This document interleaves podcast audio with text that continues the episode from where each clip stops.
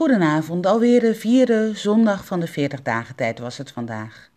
En de dagtekst uit de zee komt vandaag uit Johannes 3.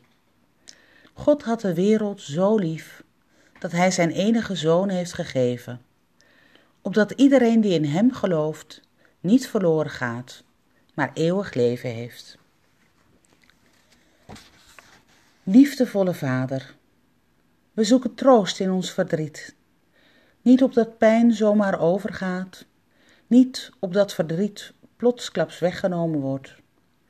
We bidden voor kracht om vol te houden tot morgen, tot een nieuwe dag. Wat ons overkomt kan ons de adem ontnemen en neerbuigen.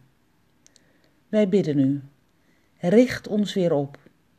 Geef dat door uw geest, die de trooster genoemd wordt, wij nieuwe moed mogen ontvangen om het met onze pijn uit te houden in dit leven. Open een weg voor onze toekomst en geef dat de vlam van onze hoop mag blijven branden, hoe donker het ook is. We danken u voor medeleven. We bidden voor allen die verdrietig zijn met ons. We bidden u voor allen die zich geen raad weten met pijn we vragen u, God, die altijd met ons meeleeft, om uzelf ook nu aan ons kenbaar te maken, als de God van leven.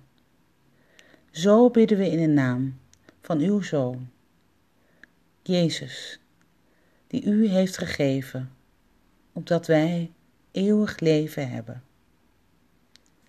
Amen.